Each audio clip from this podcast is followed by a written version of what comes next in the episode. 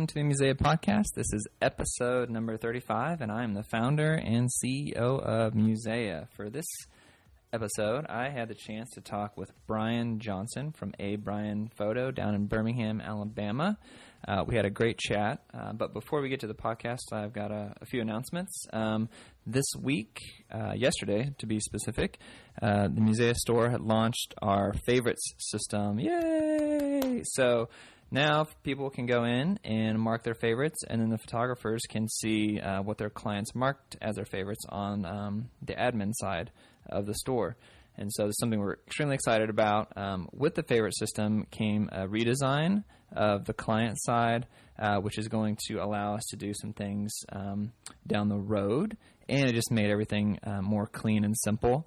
Uh, so I'm really excited about both of those features that were released yesterday. So if you're a Musea Store user, uh, you should be happy and elated.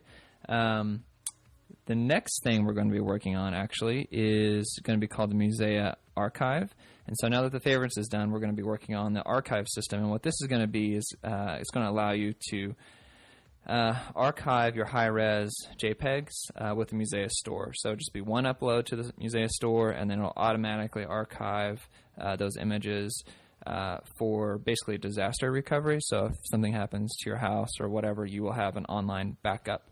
Um, and that will be a subscription based uh, service, and it'll be uh, per it'll be a certain price that's per gigabytes per month. Uh, we have still not determined what that price is. We're doing some research and things like that, but uh, the archive feature is actually probably about 60 to 70 percent done, and we hope to wrap that up and get it done and launched hopefully within like two to probably five weeks, uh, kind of in that window. So it should be coming soon, hopefully around Thanksgiving, maybe a little after, uh, but be on the lookout for that.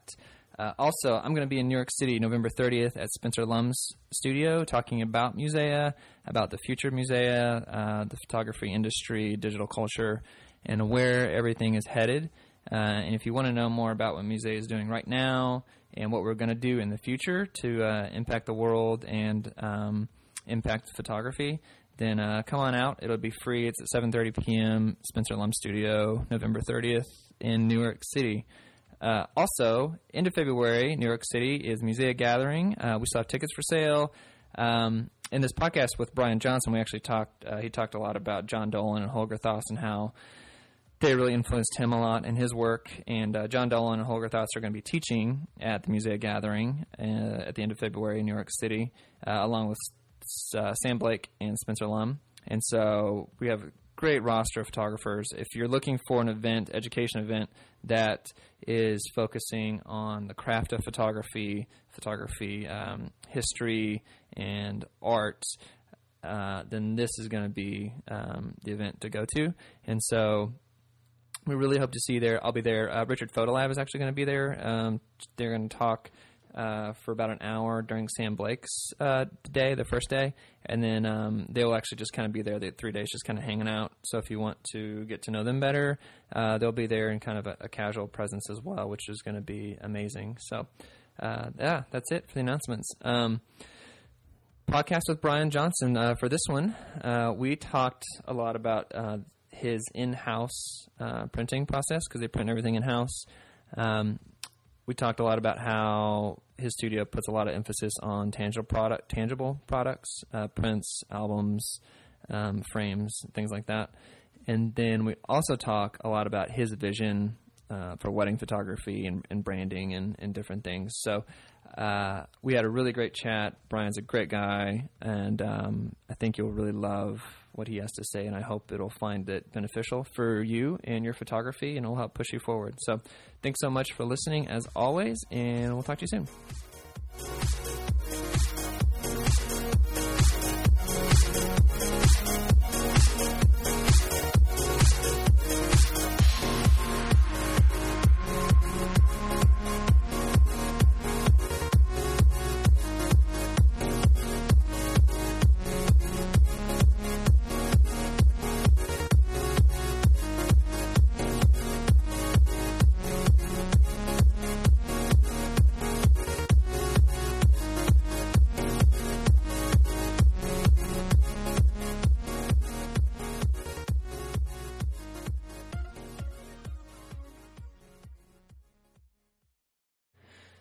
Brian, thanks for joining me today on the podcast. I appreciate it. I know you're busy, so thank you very much.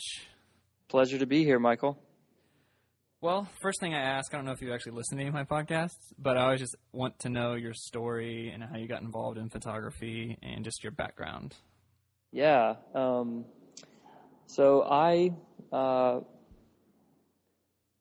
got a camera from my grandfather when I was in high school, which was a manual Minolta with a fixed 50 on it, and it ignited my my my love for documenting things, but primarily people. And very quickly, I uh, signed up for yearbook in high school and shot for my yearbook and went off. This was in Atlanta, so I grew up in Atlanta. Um, and when I went to Samford University here in Birmingham, I pretty quickly got connected with the, the school paper and started shooting for the paper and uh, was actually a business major through school. And um, once I graduated, I, I, got a break and got a job. My my photo teacher uh, that I a class that I took my senior year, he hired me on to work for his local uh, lifestyle magazine here in Birmingham, and really just got my got my feet wet, trial by fire. I, the, the, his class was the only class I really took through school on photography. It wasn't super focused on. Uh, it wasn't super focused on on technique and um, a lot of specifics, but it just really ignited my my love for for lifestyle photography and from there I worked for them about a year and a half and then that was graduated in 02 and from then on have been working on my own. So uh, I've got a few people that work with me now, uh, but um, that's pretty much how I how I got started. And then when did you move to? Is Birmingham there? That's where the college is that you went. Yeah, so I went okay. to Samford University, which is which right here, right here in Birmingham. Okay.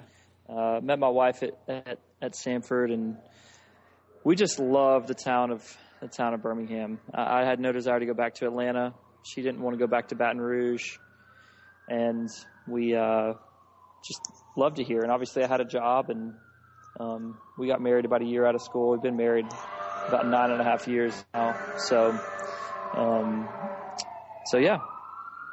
Nice. Hopefully, hopefully the alarms are everybody somebody's okay.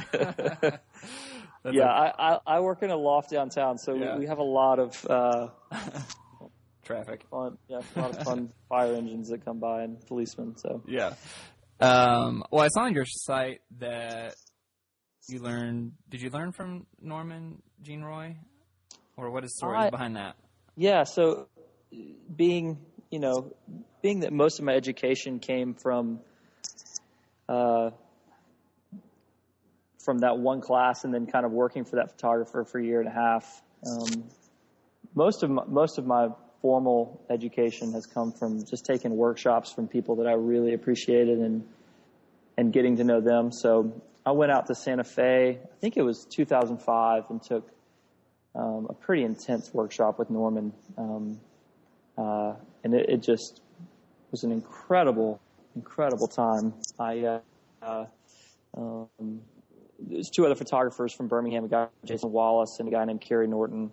We shared a space together for a while, and we all went out together and took that. And I feel like we'd all agree that that was pretty life changing as far as realizing what it what it takes to really to really be a professional and to and to take this craft seriously. And Norman was good to us. Uh, we got to hang out with him a, number of times when we went out to LA. We got to sit in on a Vanity Fair photo shoot and uh, just hang out in his studio and watch his process, which is a lot more intense than my process. But it, it was just really nice to to see and observe um, how the best of the best do it and how they take their craft so seriously and uh, that most of the time when you're looking through Vanity Fair, you're looking through Vogue, you're like, oh, that's cool. I want to take that.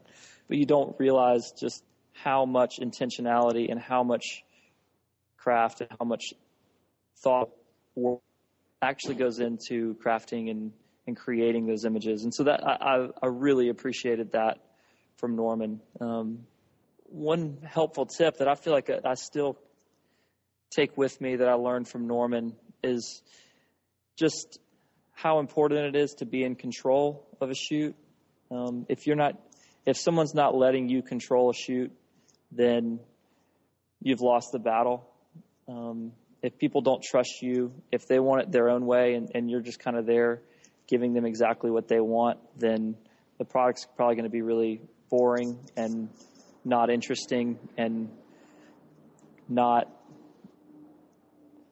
I guess just not not what your vision is, and, and, and to, to to have the confidence to go into a shoot and say, uh, you know, this is this is this is what we're doing, and for people to trust you is is is such a huge part of the battle as a photographer. He he gave a story about um, during the workshop about Richard Avedon photographing David Letterman, and Letterman came into a shoot chewing gum, and Avedon says, "I, I think I'm going to need you to spit your gum out," and Letterman says, "No, no, no, it's fine. I'm just going to keep it in the back of my mouth. It'll it'll be all right." And a few minutes went on, and Avedon said, "You know, I'm going to need really need you to spit that gum out." And Letterman said, "No, no, just it's it's good. I'm just going to hold on to it." And Avedon looked at him and said, shook his hand and said, "Thank you very much," and just left. I, I, think that story is is really powerful. Not that I would necessarily call the shoot and walk out on a shoot. I don't know if I have the cojones that Richard Avedon has, but I've I love that that concept, and and I can I can always point back to shoots that went terribly, and I can I, it's it's normally a situation of they did not trust me, and or I was not in control. Mm. Um, so I think about that often, and uh, as a professional, I, I, I always want to make sure that I'm in control of whatever shoot I'm doing, and that I have the respect of and the and the trust of the subjects and the big players involved. So, um, so that's just one small thing I took from Norman. I actually, when I was at his workshop, we uh, I like recorded all of the audio of, of like every day, like of every session he did. So like me, me, Carey, and Jason Wallace will still, we still have those, and we'll pull them out every now and then and get re-inspired. And uh, just because I, I feel like he is, I feel like Norman is, in my mind, the most important photographer. I feel like he will be like Annie Leibovitz. Just in seeing his approach, I, I, I feel like he's just absolutely unbelievable. So. Yeah, his stuff's ridiculous. Um, and speaking of workshops, you also were influenced a lot by John Dolan and Holger Thoss. Yeah. I'm correct. So yes. talk about the, your experience, I guess, with them and with their workshop as well, and how that has helped you with your wedding work. Yeah, I I got to meet John and, Holger a few times before I took their workshop. I, I think I called them blindly back in 2003 when I was in New York and really green and uh, thinking about moving up there and just wanted to show them my work. And I, I think about the book that I showed them in 2003, and it's really embarrassing. But they were very, very, very kind. Um, and I just had always respected their approach. I think I had read um, pretty early on when I had gotten started a PDN where it talked about the top wedding photographers, and I had learned about John Dolan and um, and Holger and Philippe, and uh, just was really inspired by how their studio worked with you know these three guys who who are technically competitors, but they they treat it as if they're on the same team. And I just I thought that was really inspiring and a, and a breath of fresh air in an industry that uh, for a long time it just is really cutthroat and um, I remember I was in their studio uh, when a, I think it was an uh, Elegant Bride came in, and Philippe had some images in there, and they were like all high fiving. And they said, "All right, one more for the good guys," is what they had said. So I love that it, even even if they hadn't necessarily shot it, they were so pumped for their their colleagues to have received published work so uh, Carrie, Carrie Norton and Jason Wallace and I actually shared that story with them when we were deciding if we were going to get a space together. And we kind of tried to carry that attitude throughout our time when we shared space. We've kind of all outgrown that original space and we all have space of our own at this point. But um, I think it was a good lesson to learn early on that it's, it's, life is way too short to, to feel competitive and uh, there's there's definitely enough work to go around for the good guys. So um, I definitely took inspiration. But as far as their workshop was really awesome as well, just to see their approach to weddings. Um, they talk a lot about the wedding vortex and how weddings make good photographers really bad photographers. which is really great. I don't know if they. I know that you interviewed a couple of them. I don't know if they yeah. talked about that. Um, but I, I, love that, and we still talk about the vortex. I, I even mention it when we do our own workshops. I uh, I just think it's such a great phrase. Like we, I don't know what it is that um, that that made good photographers bad photographers. When it, I think it's maybe just there's this idea of what what images should be captured, and people can't break away from that. But yeah they I, love I just love their approach. It's similar to Norman. Like I love seeing their work, but I love more than anything hearing their philosophy and their approach to a wedding. John, I think John Dolan said uh, a wedding isn't a success unless I'm dancing with the bride on the dance floor at the end of the night. Mm-hmm.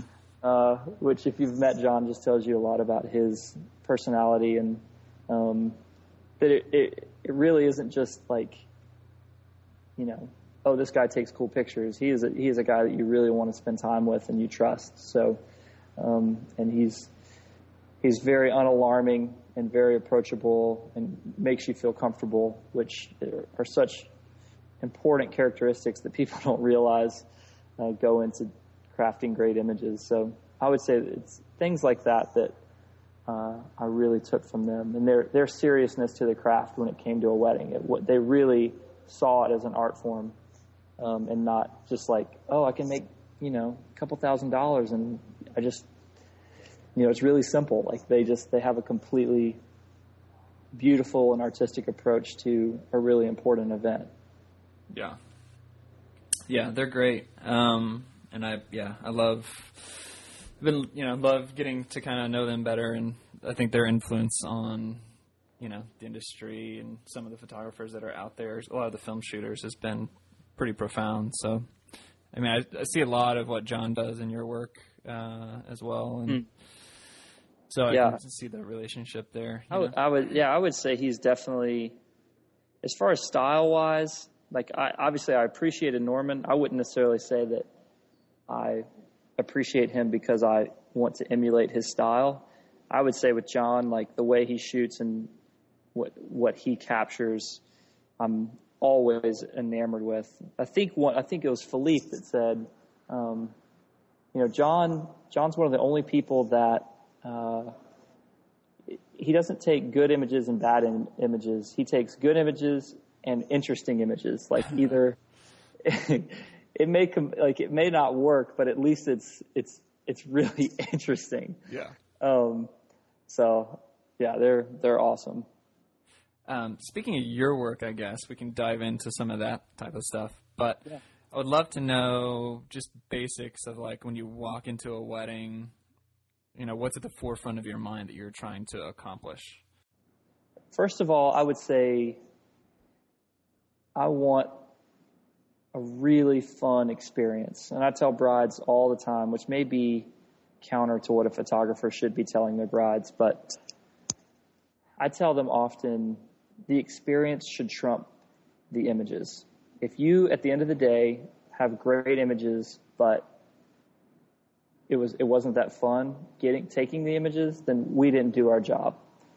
Uh, and there's kind of a misconception that images are the only thing that people take with them, and I, I totally disagree because they they take with them their memories of the experience, mm. and Im- and images should remind them of that experience. And if the experience was lame, then like I just I just think it's it's we haven't done our job if if that's the case. So I really try and craft a schedule that's really fun. I really try and tell them don't think about pictures. If pictures weren't a part of the day, how would you spend your day? Because um, I think oftentimes people treat a wedding day like they got dressed up to take pictures and they didn't get dressed up to get married. Yeah. Um, uh, I'm. I don't want to. I don't want a wedding to look like a stylized shoot. I want it to look and feel very real. So I have them just walk me through what their day would look like without photography, and um, and then I craft a schedule around that. So um, obviously, as a photographer, there's different hats that you wear. You know, at some points you're going to wear. You know, you do need to be assertive. You do need to uh, lead. You need to direct well. But there's also times when I need to take a back seat and and the moment is much bigger than me, uh, uh, and oftentimes much bigger than a photograph. Sometimes the camera needs to be put down and uh, things shouldn't be documented. So. Um, I don't know if that answered your original question. How do I approach a wedding? What am I thinking when I come into a wedding day? Was that your question? Yeah. No, I think that's good. I mean, you know, I mean, having that type of mindset, I think, uh, obviously dictates the results of, you know, the type of images you produce versus yeah. somebody that's going to go in and try to do the stylized type work or something that's more fashion based. Um, yeah. Where they treat it more like a commercial shoot, they're going to have a different result than somebody that's wants to go in and just kind of blend in and be part of the day. Yeah. And, you know. Yeah. Um, which you know, all of that you know is kind of to me that's you know brand building. Um, because I think some clients want that type of experience, and then some clients want something else. Yeah. Um, so I would love for you to talk a little bit about about that. I mean, how your convictions of what wedding photography should be about, you know, how those convictions play a role in your brand, and how you learned what those convictions even were over time. Um, can you pause it and ask that? I'd like maybe just rephrase it because I'm yeah. trying to wrap my head around that question. Yeah, it's like um, you know, like if you have a certain belief of what wedding photography should be. Yeah. You know, like if you if you believe it should be something that where a like you do have a good time as a photographer and you're create these positive memories. You know, what role does that play in building your brand? Communi- you know, communicating that to potential clients so they'll hire you for that. Yeah. Um, yeah. So yeah, if if I have someone coming to me and they say, if they mention that pretty much all they want is portraits and they want something that's super stylized and they want to spend you know three hours with their groom before their wedding and do all these pictures and go to five different locations then i'm probably the wrong fit for them um, and, and i try to communicate that oftentimes through the work that i show on my blog I don't I don't want to show any work on my blog. I mean, obviously, you know, I may shoot 400 images at a wedding and I'll put 40 images on my blog. So I don't I don't want to put anything on there that would be misleading of what I would ultimately want to capture at their wedding. Um, so I hope I'm answering yeah. answering that right. No, that's good. Um, spinning off of that, I mean, what is advice? Like, you know, I know you have done workshops. Yeah. Um, so spinning off that, I would think of like a, a pretty popular question would be something like, you know, what advice do you have for building a brand? Yeah.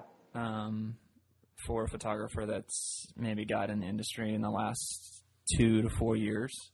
Yeah. I would say, in a lot of ways, the, the client experience has to be number one. I think it's really easy to get wrapped up in, overly wrapped up in the photography community, which in a lot of ways for me can be distracting.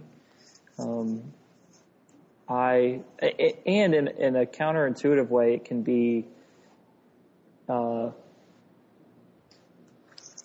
in a counterintuitive way, the following following blogs can be really intimidating as well, especially to somebody who's starting out. There's like this, it's like this plateau and this law of di- diminishing returns in my mind with blogs because at the beginning you see work of people that you really like and it's really inspiring and it, it says, oh, I want to go buy a film camera and, I, and you buy it and you get really excited and you start shooting and then you kind of keep following and then you, it almost kind of starts getting depressing. Like, oh, these people are shooting in cooler spots than, and I want to shoot in cool spots and I'm not able to, and forgetting that it took those people probably seven, eight years to shoot in cool spots, and um, and and people. I, think people can start to get down on themselves. So I think it, it's kind of a uh, can be a harmful thing to get too involved with the photography community. So I would, uh, more than anything, I would say block out what once you kind of settle in on a little on a style, block out what everyone else is doing and just focus on your clients and focus on what they need. Um, sometimes I think that photographers worry more about what the photography community is interested in than what their clients need and what their clients are asking for and wowing their clients. So um, I would go with a really simple website. Uh, I've I've actually been really obsessed with Cargo Collective. I don't know if you've seen Cargo Collective websites. Mm-hmm. Yep. Um, I think they are so awesome. Like they're so cool. I would get a cargo collective site. I would just do something where I could just get images up easily and quickly and show those off because especially this day and age, people just want to pin stuff and they want to be able to see content and they want to see it quickly and easily. So um, do a simple site and start to focus on how you can wow your clients is what I would say. Yeah. Yeah, I think a lot of photographers uh, almost shoot for other photographers, if that makes sense. yeah, totally. Because they totally. want to like put it on Facebook and get the likes or their blog and see how many comments they get from other photographers on their blog and not really the clients. So, right. yeah, I definitely see that sometimes in the industry. Um, with your with your work, I mean, why? I guess why film? I mean, have you sh- always shot film and you just stuck with it, or is there something that you like about it? Because I, I, tend to, I don't know why, I tend to have a lot of film shooters on this show, but yeah, um, it's just something I don't do on purpose. But uh, obviously, you are really invested in film, so I'd really love to hear yeah. why and all that. Yeah, film film is for me a, a, a preference and a and an approach that that really resonates with me. Um, I it's it's not even necessary. I feel like a lot of times when people are arguing between digital and film, they're, arguing about like at least early on, the the digital people are always arguing about pixels and you know, but look how big this can be blown up and you know, there's no drop in resolution and all of these things that may be true, but in my mind are not the reason why I shoot film. Uh, I, obviously, I love the look of film. I love the way it it, turns out. But even as I'm shooting, I love the way I feel when I walk into a shoot with a Rollei around my neck and that I can shoot pretty much all day with one camera, you know, maybe switch it up, shoot some Leica. Um, but it's just really simple and straightforward. I actually, uh, some people it kind of freaks them out not seeing the images. For me, it's almost like therapy because I love just trusting the film and knowing that it's doing its job, and uh, I know it works. It's worked for a long time and worked well. So for me, it's more than just how it looks. It's how I feel shooting it. It's also how people respond to my approach. So walking to walking into a bride's room with a with a Rollei around your neck versus a 5D and you're shooting off a thousand frames and uh, while you're shooting bridal prep, I'm typically probably going to shoot off 24 frames. I'm going to shoot a couple rolls of Rollei and I'm done. So it just, it, it, it tells them that, that what they're probably used to at, at weddings that they've been at or been in, it's going to be different and it sets a tone that just, I feel like lets people relax and kind of take a deep breath and not feel like it's paparazzi. So, uh, yeah, those are the things that, that I love about film. Um, and obviously the look of it is just, it's like Christmas morning whenever the film gets back in, you know, it's just so fun. It's just so exciting. Yeah, for sure. uh, are you, what do you, what lab, RPL or what? Yeah, I, I, I use RPL. Um, okay. Richard, Richard Photo Lab, yeah. yeah, I would. Um, yeah, I, I think um, easily they're just the best lab. Uh, they uh, actually got to go out there recently to do some promo shots for them for their for a website they're working on, Oh, cool. and got to walk through the whole process of of everything, every step that happens uh, to my film and to photographer's film, and it's just after seeing the care that they put into their film, it just it for for a true photographer like who maybe you know may say RPL, hey, they may be a little bit more expensive than you know these other labs. Like it's just not even a comparison with with how they how thoughtful and how intentional they are with with their whole process. Watching the dip and dunk, watching their scanner, watching um, every every aspect that lab is just is inspiring. So, question: Looking on your site, you have. I've never seen a, another, especially like a film photographer, but they have like their list of all their cameras and like sample examples of all their cameras. Uh-huh. So, do you really lug like seven film cameras around at a wedding, or are those just the ones you have in your roster and you pick from them before you go shoot something? I let's see. I um, I really do lug them all around, but if like let's say in my bag, I have I've got two bags. I've got a big think tank that I bring with me, and then I've got a nice sized Tamrac that is kind of our working bag, like that we carry with us on a wedding day. Um, in the Tamrac, I'll have all my film, uh, and then I'll have two Rolleis, a, a Mamiya, and a Leica. So those that's kind of the main things I'll carry around during the majority of a of a wedding day. Uh, every now and then I'll mix in some Holga throughout the ceremony, and I shoot a lot of Holga during a during the reception. Flashed Holga is kind of the main way that I use my Holga. Um, but yeah, I'll shoot Holga, I'll shoot Lomo. Um, yeah, I will. I'll definitely lug all of those cameras around, but it's not like they're all around my neck at once. We um, definitely mix it up. So Yeah. So okay, so if I had to like pin you down and you only had, you know, I said some rules like you could only shoot with one camera or like one film stock. You know, what would it be and why? uh, it would be, um, oh man, I'd, I'd, easier on the camera, harder on the film stock. I would definitely. I mean, a Rollei is for sure. Like, I went on an engagement shoot uh, in Mississippi yesterday and took just took my Rollei. So, um, and just a, a couple pockets full of film and a, and a meter. So it's great. That's all I take with me.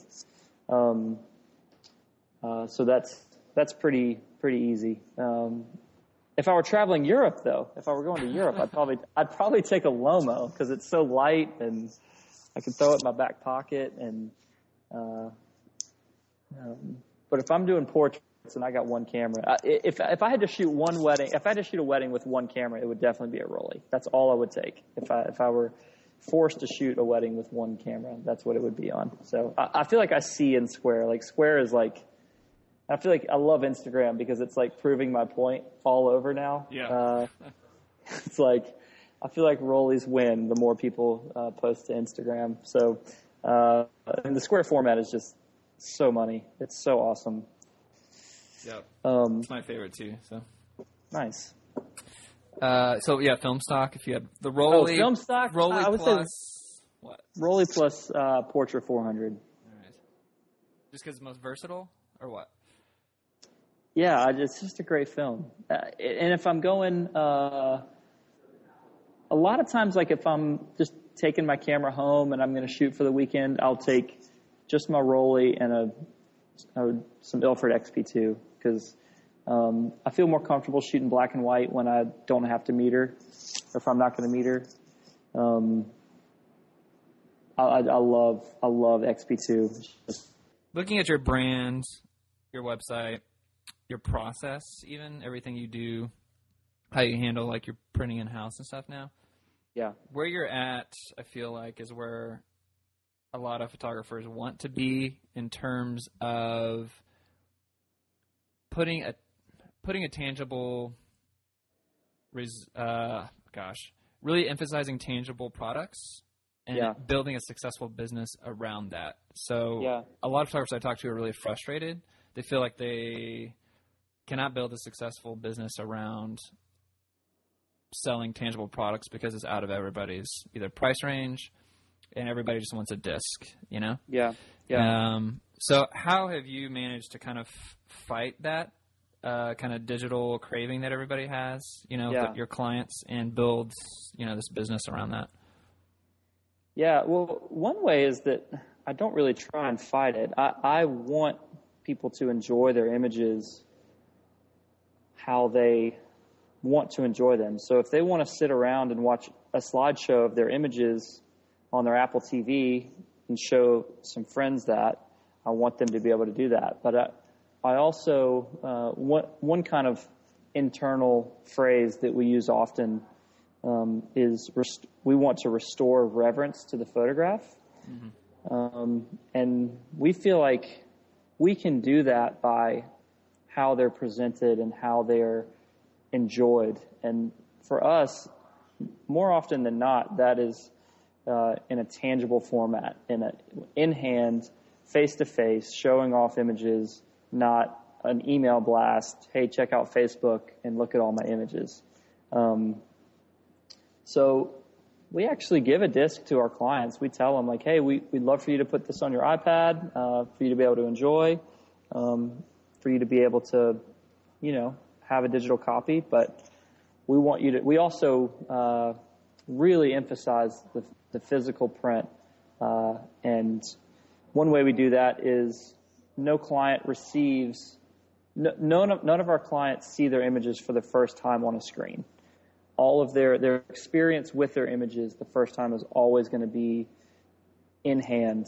Um, even if that's a commercial shoot, a family shoot, a wedding, doesn't matter. We it is always first looking, touching, feeling, showing, uh, and then we'll say, oh yeah, there's a there's an online link if you want to see them. So for us, that's it's really important. Um, if we really do want to restore reverence to the photograph, it, it's amazing to see people's response. It's almost like people have forgotten what it's like to hold images. Um, and with our with our with our brides and grooms, we send them a package in the mail uh, that has. I think we put four like eight by eights in there, and we put about twenty-five five by fives, all on fine art Hahnemühle paper presented really well, and that's their first thing that they see. And then there's a note in there that's like, oh yeah, there's also a disc. So um, I think just reconnecting people with the tactile and the, the, the physical, I think is a, for us really important. Um, but as far as like being able to make sure that brides, you know, can afford prints. Uh, it's a tough one because I feel like for years I was at a different price point where I, I faced that same problem where um, you kind of wanted to give things away because your client didn't have the money. I would just say be patient and also just continue to present physical products, uh, even if they can't afford them at this point. Just really, really push it. Like there's a um, there's an album we use Cypress Fine albums. There's an album that they do that's a self mount album that I think costs $125 and we get the we get prints and we uh, put them in there. We offer it. I think we put in 30 to 40 prints, and it's just a beautiful presentation. We offer it for 500 bucks, um, but that's a very cheap option. I, I think there's options out there to be able to display very well. Um, I just think people need to get creative. If they don't have clients that have a ton of cash, you can still find a way to print and you can still find a way to to get prints in people's hands for not a lot of cash. So I just say stay patient and stay resolved to push people towards products because um, I feel like it is it is the greatest exclamation point at the end of a client interaction when they get that Cypress album in hand. It just nothing.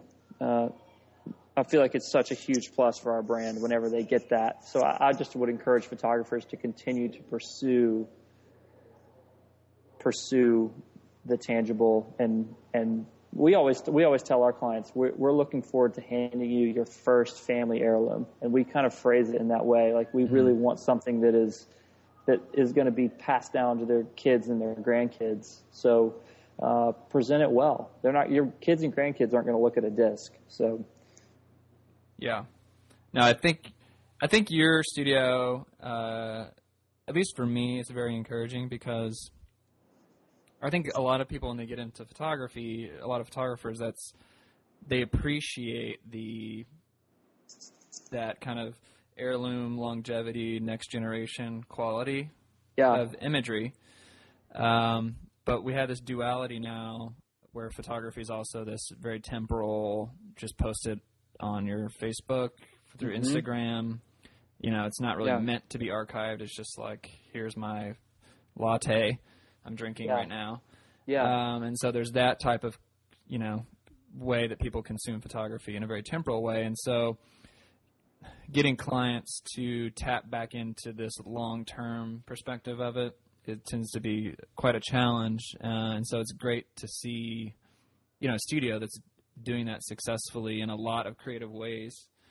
Um, and people are responding to it because I think some some people I think have lost some photographers have lost hope that it's like gone and never going to yeah. be able to come back again. You know, just people yeah. have moved on to digital and it's just over. But um, well, if we're ever if we're ever engaging in the argument that oh the iPhone now has however many megapixels and people can take pictures on their own. If that's what if that's if that's the the level that we're arguing on or that we're like if, if that is actually knocking the legs out of my business model. I, I didn't have a very good business model to start. So I, I really have to think about that barrier of entry, like, and think about those things that a digital that's it's be, that has to be beyond just image taking and and megapixels. It has to be bigger than well, this now that iPhones can take uh, photos um, at a certain resolution, then less professional photographers are going to be hired. If, if that's the case, then it's more of a problem with professional photographers and not with the phone. Um, my, my hope is that our images aren't necessarily placed next to your Instagram photos. I hope that there's a greater reverence for what we've taken than everything that's that you've posted on Instagram. And and oftentimes that's hard to do with everything in the digital format, which is why we have realized that there should be such an emphasis on the tangible and on the physical. Yeah, and I, there's two ways, also two ways I feel like you're doing that, which you talk about on your website, which is a you started printing in house. Yeah. Now, um, and so I would love to hear about how you came to the decision of wanting to print in house, and also just some like nitty gritty of like what printer you use and what's that process yeah. actually look like. Yeah. Um, I think it. I think it.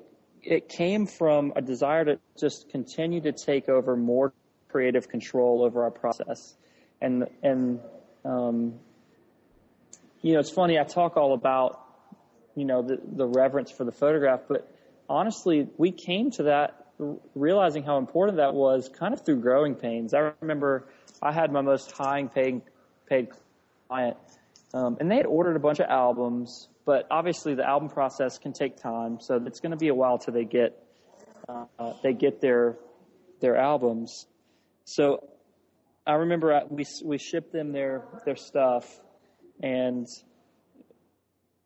it was a bunch of discs. We had sent them a bunch of discs uh, of final images, and their response was, "I can't believe we we paid all this money and all we got was was a bunch of discs. and now in reality they were going to get four albums when it was all said and done, but it was still a just a total wake up call to our studio. Like, a, I mean, it was it was a sucker punch, like, but a really good one, like one that we really needed to receive.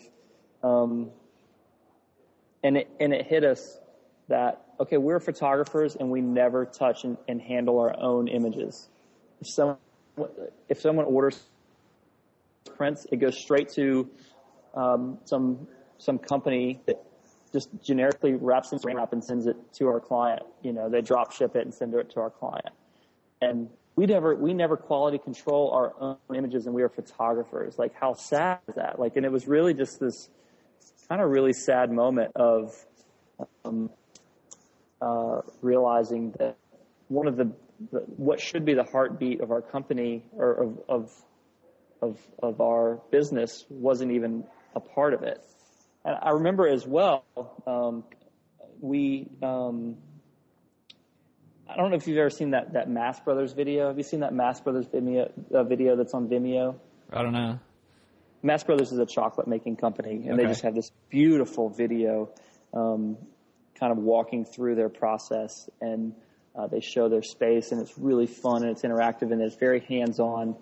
And I remember Brandon and I we we watched that and we said, if someone were to make a video of our studio, it would just be a bunch of people sitting around looking at computer screens. Like it would be really boring.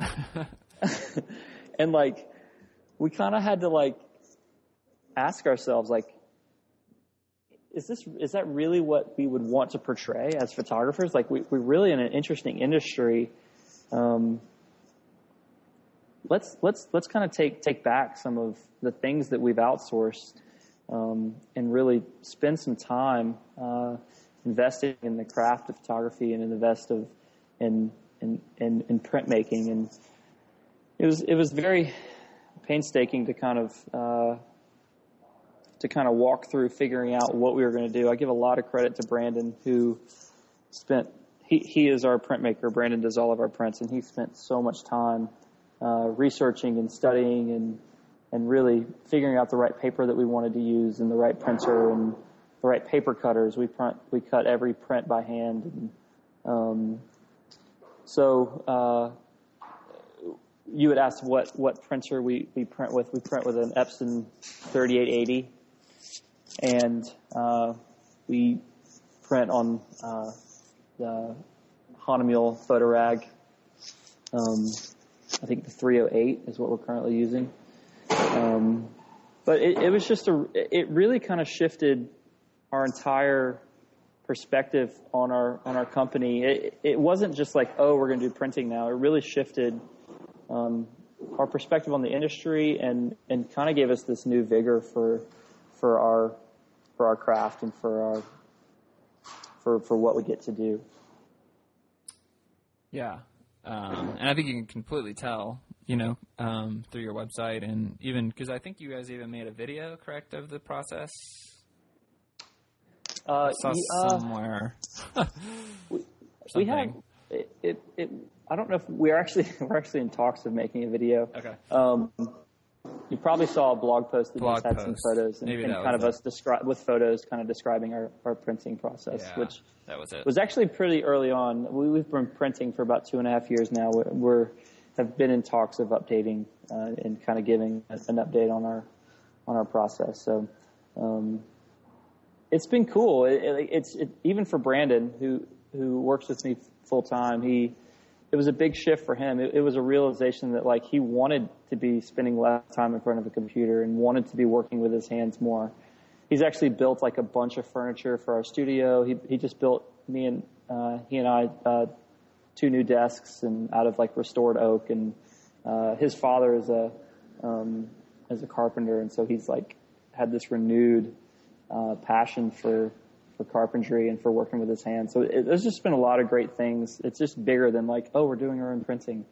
Um, it's just given us a lot of perspective and direction. Yeah, which is that's great. Um, I think the second thing that I saw that you're doing now is this thing called found frames. This concept, mm-hmm. Mm-hmm. and I would love for you to tell uh, tell us more about what that is. Yeah. So, it, it, I feel like found frames is is just a, a natural progression from this idea of, of uh, restoring reverence to the photograph. Um, the found frames is basically uh, just an extension of you know we're doing pretty great albums that are handmade. What can we do that people need uh, as well as albums, and that would be frames on their walls. And uh, we've got uh, a girl who works for us who pretty much scours flea markets and finds frames that are still really cool, and she restores them, and we send them, and, and we kind of work on them ourselves and get them uh, get them kind of up, up to par again, uh, adding uh, new glass, adding new mats, and um, we uh, then just we will do different sets, and we can offer that to clients, and they can purchase. You know, hey, they can tell us, hey, we've got a four foot by six foot space behind our couch that we'd love to have images on. It doesn't necessarily have to be images we've taken. It could be, you know, their wedding photos mixed with their parents' wedding photos mixed with different things. But just kind of this idea of um, helping people uh, enjoy and appreciate their, their photographs, whether we took them or not, uh, in a in a creative way. Yeah, I mean, you're, you know, you when I look at your brand or your the business or whatever, there's this kind of overall vision for everything seems custom, everything seems handmade or touched by like somebody's hands at some point. Uh, but there's also this, you know, this feeling of human memory and nostalgia and mm-hmm. all of that. So, where does that come from, and how did you land on on that for your studio? Just this idea of of of. Uh, yeah, I mean, it's everything just seems very human and tangible. Mm. Um, where I, I, see a lot of photography today that feels very detached and mechanical. Does that make mm. sense? It's a, yeah. Um, I think a lot of people want to have a type of brand that you have, but they're f- afraid to to go there 100% mm. to really make it happen. You know? Oh, yeah. Um, so I just was curious about that kind of humanness about just the way you photograph and the way you deliver products and the way you solve problems for clients. Yeah. If that's a personality thing, or is that just? It's it's probably a person. It's it's probably a personality thing. It, it, it probably stems from. I think we we just are. We love the idea of things that that looking that are that feel nostalgic and that feel um, uh, actually can you hang on half a second? Yeah. Hang on. Sorry i just got distracted for one second. Hang on. No hey brandon. I'll call you later man. Sorry i just had like people walking walking to the room.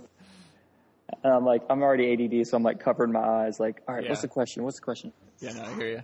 All right, I think they just left. Um, okay, do you mind? Do you mind asking that question again? Yeah, no. Um, just the humanness of kind of your branding and your work and your type of images you have, where that comes from. Yeah. Personality or. Yeah, I, I would say a lot of it's what I respond to, like the the type of images that I I love. I think about um, like the photo albums of uh, that my my parents put together for me as a kid, and I just love things that look and feel very real, even if it's not even perfect. Um, John Dolan has a phrase that I, I love to quote um, called the sophisticated snapshot. Mm-hmm. And it's this idea that snapshots should be a snapshot by nature is quirky, but it's also personal. It's intimate. It's not contrived. It's not trying too hard. And I just really respond to that idea. And he, he kind of adds this idea of a sophisticated snapshot of like, I'm taking a snapshot, but I'm shooting it with a Rollei. Yeah. Um, I'm not shooting it with, you know, uh, uh, a point and shoot camera. So I, I, I just love imagery that is a little off and a little quirky and and uh, like I said, isn't self-aware and isn't doesn't take itself too seriously. Um, so it probably comes from that.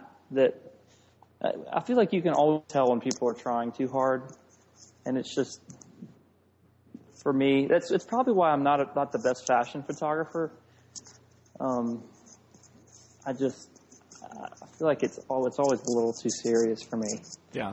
And I just appreciate things that are unexpected, happy accidents, and simple and straightforward. Yeah. Which is looking at your work, and I had a question on Twitter about this, which was um, about how you have mer- motion blur in some of your images, Uh huh. and um, why uh, I guess why that's okay for you, which I guess you just kind of answered, and then but also how how your clients react to that because it's another it's another thing again where I, I some photographers I think are, are afraid to go there because they feel like Yeah. if it's not sharp it equals bad. Yeah. Um, Well, I think if everything was blurry, it would be a problem. yeah. Um, I, I I think there's oftentimes uh, when you look through a wedding album, or even if you look at someone's blog post, it's just so homogenous. Like it's just you're looking at the same thing over and over. And I, I think when you're documenting an event, you should document it in a way that there's a there's there's things that are able to, to you're able to juxtapose. Like if, especially if you're looking at a at a at a wedding album. A lot of times I shoot for an album, so I picture like this really cool, grainy, gritty, blurry shot of a bridegroom on a dance floor, maybe next to like a really crisp, nice, flashed portrait. Like I, I, I think those things complement each other well. And even if you look through my blog, I'm trying to.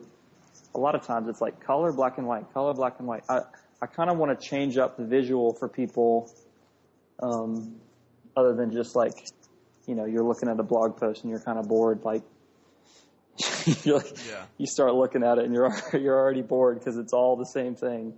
So, um, so yeah, that's that's what I would say. And I just I just love. I feel like a little blur. Like it's just so dreamy. I don't think everything has to look and feel so literal. Like I just sometimes I think a moment like doesn't have to be the literal moment. It should be like remind you of how someone felt. Like I've got this photo hanging in my studio of a bride and groom. It's Christmas time and they're uh, they were getting married in Seattle. They're like running across a street and it's like really blurry. You can tell it's a bride and groom. You don't really know who it is, but like that shot is the essence in my mind of that entire wedding day. Like it just, just, I can look at that and I just, it just makes me feel so happy and I kind of re- return to what it felt like to be at that wedding and to shoot that moment. So I don't know. Sometimes we feel like things have to be so literal. And I would say, I don't, who knows? I don't know. Some of my clients may hate it. um, but at least I'm putting myself out there. If I love it, I'm not putting things on my blog that I think my client will like. Yeah. My blog is not for my client. My blog is for me. Um, and my blog is for me to try and find people who resonate with what I resonate with. And there's probably things that you would find in my Instaproofs gallery that aren't super exciting, but I'm not going to blog it.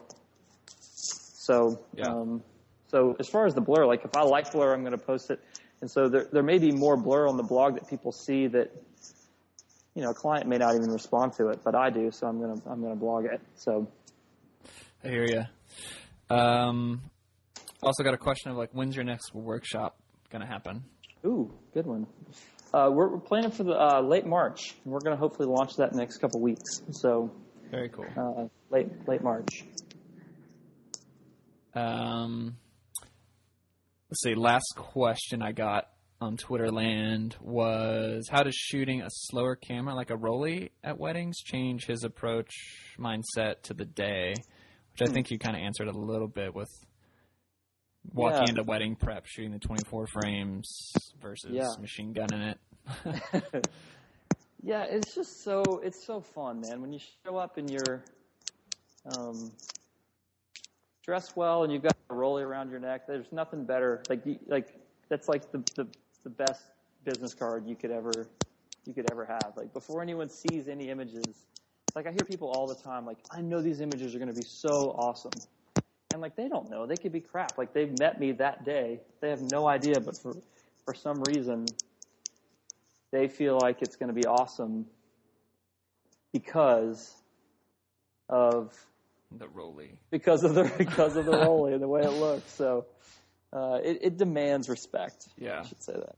I uh, I just got a Hasselblad this year, and it's kind of the same Oh, nice. same thing. They're, everybody want to shoot a wedding with uh, busted out a wedding. They're like, whoa, like versus the you know the Mark II is people are kind of like, eh, or whatever. but they see the Hass, the Hassy, and it's like, wow, you- Yeah, you're and- serious. like, and there's at least there's at least like three old guys who are going to be like, I still have five of those in my basement, or my my dad Yeah. shot with that, or yeah, exactly.